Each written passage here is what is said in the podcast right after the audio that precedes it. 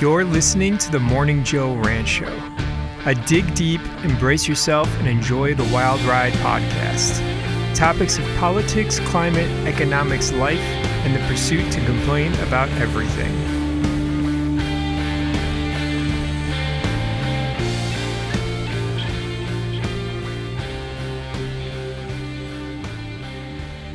And you're damn right, I'm going to complain about everything again. Um, I'm just going to jump into it like normal. Uh, first thing I want to talk about is um, Jamie Feinstein, who who oh I'm sorry, that was the wrong name. Jamie Kilstein. He's a comedian. He's pretty liberal. I'm not a huge fan of his, um, but doesn't mean that he doesn't have some valid points. Um, he he was on the Hill, uh, which is a really good YouTube channel. I recommend it if you just want like non-biased news. And um, the two people that are on there are usually like the woman on there is a liberal and the guy on there is a conservative. And do they bash their own party and call each other like call their own sides out? And it's a and it's a like that's why I really enjoy it. And they really don't like push out propaganda. It's like the girl really attacks the, the left and the guy really attacks the right. Really, really well really well done. And their interviews are really good. So they had Jamie Kilstein, he's a comedian and writer and stuff.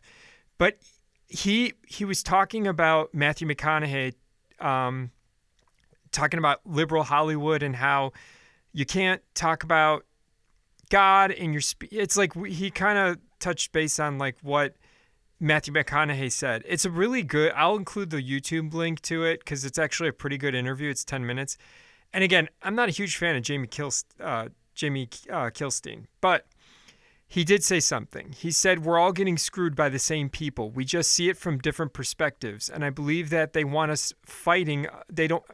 And I believe they don't want us, or I believe they want us fighting among ourselves so we don't notice them taking our money.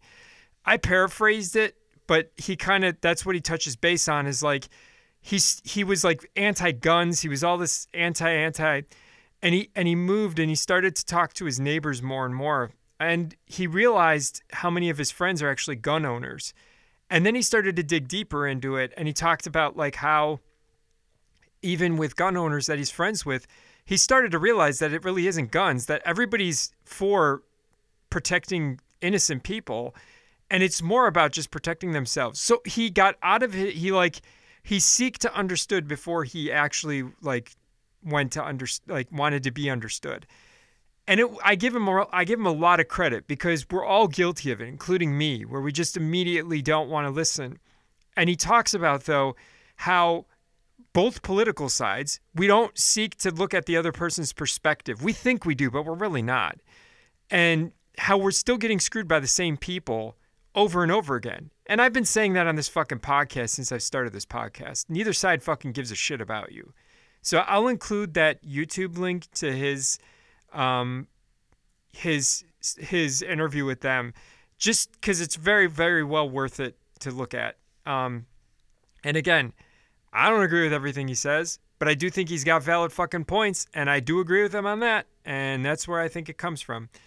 Um the next thing I really wanted to talk about, oh man. So more than 500 scientists and um, you're talking about international scholars and uh, American scholars and stuff like that. So 500 of these scientists and scholars have signed the International Scholars Warning on Societal Disruption and Collapse. I know I'm a doomsdayer and you're probably turning this thing off already. Go for it. You do that. You bury your head in the sand. For those of you still listening, good to have you on still. It is a stark warning about the possibilities of societal disruption and event collapse. So there's a YouTube video. It's really short. I'm going to play, it's like two and a half minutes. I'm going to play it here in a second. And then I'm going to include everything in all the links that I have for this whole thing. And I just want you to listen to what they're saying because you and I we could be as Republican or as Democrat as we like. But guess what? It doesn't fucking matter because the system we live in is ultimately going to be the thing that brings our whole world to a screeching halt. and it's happening, and they're talking about it. These are actual scientists and scholars that study the shit out of this stuff. So if you're in denial about it and you think these people are just fucking stupid, I have no other thing to say to you except good luck. Because to the people that are educated, if they know what they're talking about, they're scientists and scholars. And that's in religion too, or it's in whatever you, you know, those people study it, they understand it. Anyway, I'm going to play that here and I'll be right back after. As scientists and scholars from around the world, we call on policymakers to engage openly with the risk of disruption and even collapse of societies. After five years of failing to reduce emissions in line with the Paris Climate Accord, we must now face the consequences. While bold and fair efforts to cut emissions and naturally draw down carbon are essential, researchers in many areas consider societal collapse a credible scenario this century. Different views exist on the location, extent, time impermanence, and cause of disruption. But the way modern societies exploit people and nature is a common concern. Only if policymakers begin to discuss this threat of societal collapse might we begin to reduce its likelihood, speed, severity, harm to the most vulnerable, and to nature. Some armed services already see collapse as an important scenario. Surveys show many people now anticipate societal collapse. Sadly, that is the experience of many communities in the global south. However, it's not well reported in the media and mostly absent from civil society and politics. Lorsque les médias couvrent le risque d'effondrement, ils citent généralement des personnes qui condamnent la discussion sur le sujet. Les spéculations mal informées, comme celles citant des campagnes de désinformation venant de l'étranger où les répercussions sur la santé mentale et la motivation ne favorisent pas une discussion sérieuse. That risks betraying thousands of activists whose anticipation of collapse is part of their motivation to push for change on climate, ecology, and social justice. Some of us believe that a transition to a new society may be possible. That will involve bold action to reduce damage to the climate, nature, and society, including preparations for disruptions to everyday life. We are united in regarding efforts to suppress discussion of collapse as hindering the possibility of that transition. We have experienced how emotionally challenging it is to recognize the damage being done. Along with the growing threat to our own way of life. We also know the great sense of fellowship that can arise. It is time to invite each other into difficult conversations so we can reduce our complicity in the harm and make the best of a turbulent future. So I really like that second to the last lady, how she said we have to actually engage in difficult conversation. I know, I know, I'm a doomsdayer. It's not about that for me. It's like it's not like, yay, end of the world destruction. It's like it is and and the last podcast I kind of talked about too with um with the whole big oil company against uh um, what's his face, uh, Patterson, and how he had to fight for 20 something years to prove like the damage we were causing. We we vote as as little lemmings. We vote against our own our own best interest. We all do, because we should be overhauling the system. And how they brought up the Paris Accord and all that shit. It's like our country in America, or if you're listening in other countries, because I do have other listeners, it was weird. I didn't realize how many listeners from all over the place. Um, it's disturbing as an American that we just act like we're not doing any damage to the planet. So anyway, I think it's tr- I think that lady saying we need to have really difficult dialogue and come to terms with we may have to get uncomfortable because of what we're doing. I think that I paraphrase that, but I think people are way too comfortable and they're way too afraid to get un- to, to they're way too afraid to get uncomfortable. Well, you can choose to stay comfortable, but the world's going to make it uncomfortable for you in a it's not going to be fun. Or you could get acclimated to it, and that's what they're trying to say is like we can't stop it. Global warming and climate change is here we it's just a matter of time before land is not fertile but we can slow it down a little bit and let current generations live out at least somewhat of a decent life. But see, we're too selfish. We're too selfish. So I'll include the links to that. Again, you could bury your head in the sand. I don't care. I'm just trying to show you guys that there's well over 500 scientists and scholars that are trying to say this shit. And it's like, eh, you could choose to ignore it, but that's part of the problem. My next thing, I really want to touch base on this. I am so tired of, I don't know in other countries, but in America, the fucking softening of our language. It's such bullshit. What do I mean by that? I have an article here from USA Today. It's from December 27th, which was Monday. Or not Monday, I'm sorry, Sunday. Millions face eviction, poverty as unemployment benefits expire while COVID-19 relief bill in limbo. I'm going to get in on the on the Mitch McConnell thing in a minute, but first I want to talk about this fucking softening of the language. So, what do I mean by that? George Carlin talked about this too. I love George Carlin because he talked about a lot of shit pre all this crap that we're going through about 20 to 25 years ago. We can't say starvation, death by exposure. We have to say food insecurity or people of limited means or the needy. Why can't we just fucking say people are going hungry, people are starving to death, people are dying from exposure? But see, we remove the humanity from the target group so no one can relate to them. So nobody can relate to the poor or or the people that are starving in the fucking streets or the tented cities that are in fucking America right now. Jesus, go to go look at Southern California. I mean, and again, everybody that's like that's a liberal con- uh, liberal state. I don't give a shit. Liberal or conservative. My state's conservative and we're fucked up beyond belief. But I, don't, I mean, I don't, again, it's I think it's just shitty leadership across the board. And what else bothers me? So modern poverty feeds you with junk and placates you even with cheaper entertainment. But you and the world around you die faster for it. Poverty at another time in human history would cause a revolt on its society. Now it creates an underclass that is tired, unhealthy, sick, uneducated, and therefore easily controlled. I firmly believe that. I think it is ridiculous. Ridiculous. How much we soften the fucking words because we're getting so Nancy Pansy about stuff. It's the same thing with fucking identity politics. And this seems to be a problem with the left more than anything. Stop fucking softening stuff.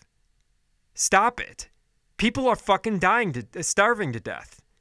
There are food lines out the fucking door a mile to two miles long. They're running out of food at those places daily. There are people struggling right now with this fucking pandemic. And let me tell you something.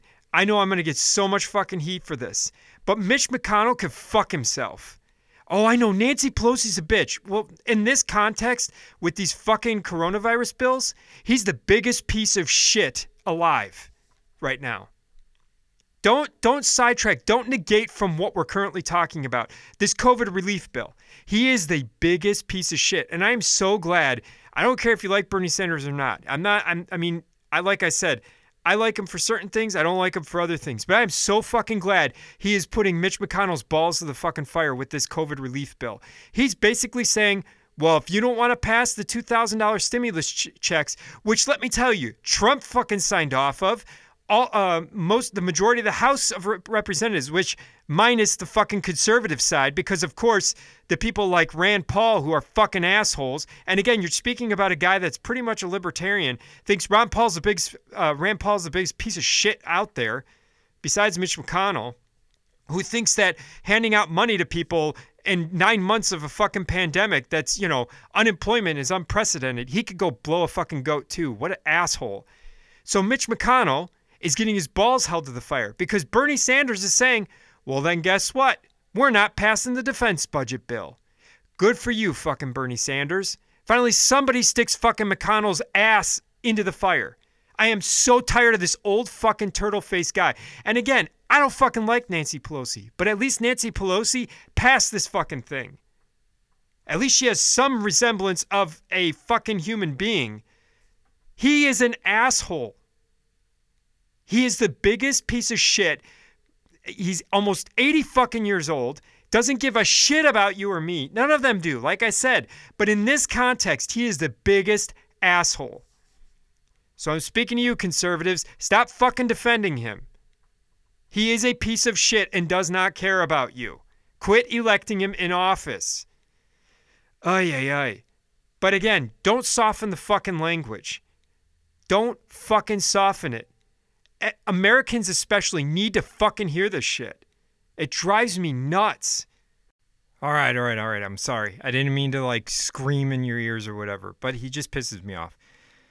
Okay, the another thing I wanted to touch base on was the um, Nashville bombing. Um, so Sunday morning was a really really cool thing to see. Um, so I kind of wanted to talk about the cops that I saw. So on on the news in the morning, they played. There was five police officers that they showed on the on the TV, and I just had on the background. I was doing some little work stuff and things, and they showed the police really upset about the situation, how grateful they were that they were able to save as many people. And there was one guy in particular, it was really, really touching. He uh he was um he had to turn around because he was just really upset. And all of them were like teary eyed. Like just it was incredible to watch. It was really cool to see. They were all super young, like really, really young, like in in their, at least their early twenties, at least um, maybe their mid 20s. But it was a really cool thing to see.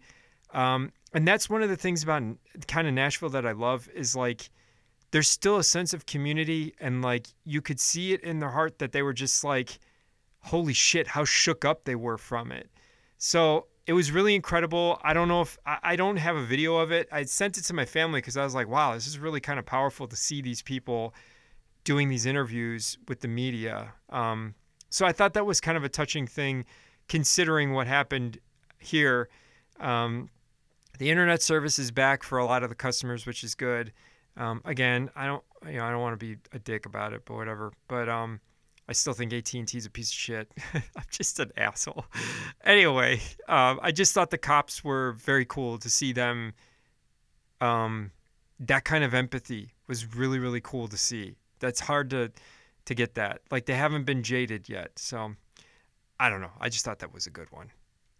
And the last thing I want to talk about, um, I, I just saw this yesterday, and this song's been out since 2012.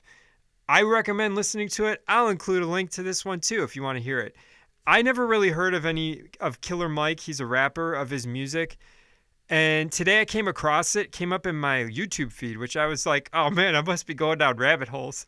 And it's his song called Reagan. And oh my God, it's a bloodbath. I love it. It's just pure. I love it. It's to me was like, this is fucking awesome. I never, I can't believe this song's from 2012. This, this just resonates with me really intensely. So I'll include that in my um, show notes too. I didn't want to make this one too fucking long. I made the last two kind of long, and I feel bad about it because it's like you can only take so much ranting and rumbling from every you know, and and again, I'm just as big of an idiot as everybody else out there. But I think these points that I make on this podcast are somewhat valid, and it's like it comes from somewhere, and a lot of people don't want to talk about it, and they fucking bury their heads in the sand. I'm fucking tired of it. I'm so tired of it. It just makes me more and more angry and pissed off. And it's like, fine, I don't care. You know, I, I don't know. I don't know why I even do this shit anyway. It's like I try not to talk politics and it just comes out anyway, but I can't help it cuz it's like it it's it changes I like I can't I can check out of the system only so much. But if everybody in the fucking America would just fucking realize that these people don't care and everybody started to get pissed off enough, we could actually change the system. And it's not that it's going to get better but at least it changes it to push it into a direction that might get better. I mean, my God, we're going down a shithole path of destruction. Anyway, so I hope you all have a beautiful day. This week's podcast was brought to you by ConnectGo Internet Inc., bringing your business to the future, connectgo.com.